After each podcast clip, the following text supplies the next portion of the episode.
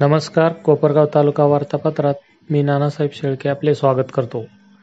कोपरगाव विधानसभा मतदारसंघातील दोनशे शहाण्णव डाळिंब उत्पादक शेतकऱ्यांना सन दोन हजार एकोणावीस वीसमध्ये झालेल्या नैसर्गिक नुकसानीपोटी हवामान आधारित फळपीक विम्याचे एकशे पस्तीस कोटी रुपये मंजूर झाले असल्याची माहिती आमदार आशुतोष काळे यांनी दिली आहे. मतदारसंघात शेकडो हेक्टर डाळिंब पिकावर नैसर्गिक आपत्ती येऊन डाळिंबागांचे नुकसान झाल्यामुळे शेतकरी अडचणीत आले होते. मागील वर्षी मोठ्या प्रमाणात झालेली अतिवृष्टी आणि गारपिटीमुळे डाळिंब अतोनात नुकसान होऊन शेतकऱ्यांचे स्वप्न उद्ध्वस्त झाले होते. या शेतकऱ्यांना हवामान आधारित फळपीक विम्याचे एक पॉईंट पस्तीस कोटी रुपये मंजूर झाले आहेत. इंधन दरवाढी विरोधात कोपरगाव शहरामध्ये शिवसेना जिल्हा प्रमुख राजेंद्र झावरे यांच्या नेतृत्वाखाली केंद्र सरकारला जागे करण्यासाठी शिवाजी महाराज पुतळ्यासमोर आंदोलन करण्यात आले. यावेळी केंद्र सरकार विरोधात व शेतकऱ्यांविरोधात वक्तव्य करणारे केंद्रीय मंत्री रावसाहेब दानवे यांच्या विरोधात शिवसैनिकांनी जोरदार घोषणाबाजी करून तहसीलदारांना निवेदन दिले. गोदेगावात चुलत्याच्या अशिक्षितपणाचा फायदा घेऊन पुतण्याने चुलत्याची सर्व जमीन स्वतःच्या नावावर करून घेतली. उतारे काढल्यानं उतारे काढल्यानंतर ही बाब लक्षात आल्यावर चुलत्याने पुतण्याच्या विरोधात तक्रार दाखल करून जिल्हाधिकाऱ्यांकडे न्याय मागितला आहे. लोखंडी सूर्याचा धाक दाखवून घरी निघालेल्या शहरातील व्यापाऱ्यास रस्त्यात आणून त्याच्याजवळील चार लाख अठ्ठ्याण्णव हजार नऊशे रुपयांच्या रोख रकमेसह मोबाईल लुटून नेल्याची घटना शहरातील लोकशाहीर अण्णाभाऊ साठे चौकात घडली. याबाबत चार अज्ञात चोरट्यांविरुद्ध शहर पोलीस ठाण्यात गुन्हा दाखल करण्यात आला आहे.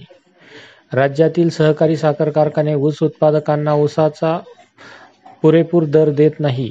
उपपदार्थ निर्मितीतही छदामही दाखवत नाही. ही परिस्थिती बदलायला हवी बदल बदलायला हवी तरच राज्यातील शेतकऱ्यांच्या आत्महत्या थांबतील असे शेतकरी संघटनेचे अध्यक्ष रघुनाथदादा पाटील यांनी कोपरगाव तालुक्यातील बोलकी येथे व्यक्त केले.